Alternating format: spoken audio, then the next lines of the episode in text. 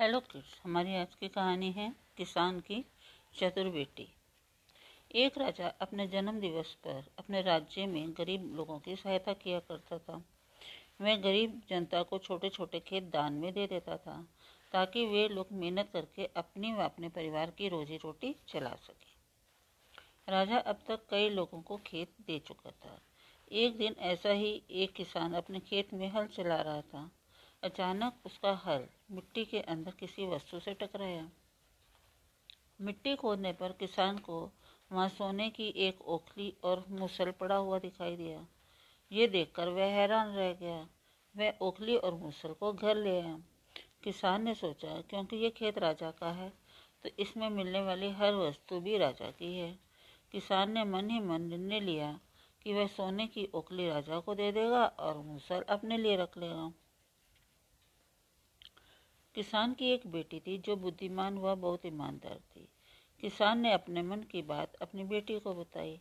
उसने अपने पिता से कहा, ऐसा कभी मत करना पिताजी।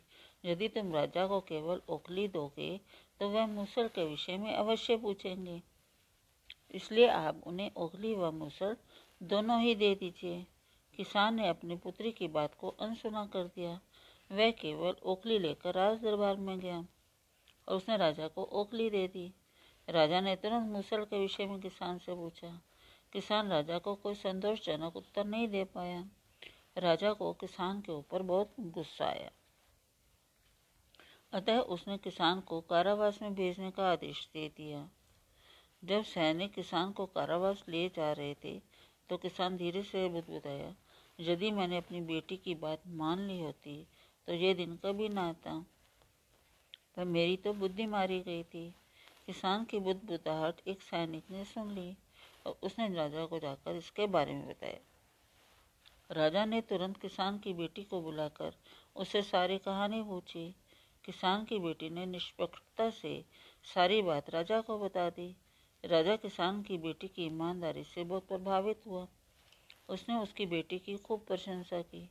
राजा ने कहा, तुम जितनी बुद्धिमान हो उतनी ही ईमानदार भी हो। मैं तुमसे बहुत खुश हूँ। तुम स्वयं बताओ कि तुम्हें क्या इनाम दिया जाए। लड़की बोली, महाराज, आप मेरे पिता को छोड़ दीजिए।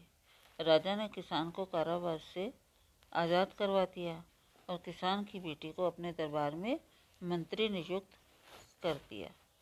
हमें इस कहानी से ये शिक्षा मिलती है कि योग्यता अपना स्थान खुद बना लेती है। Thank you.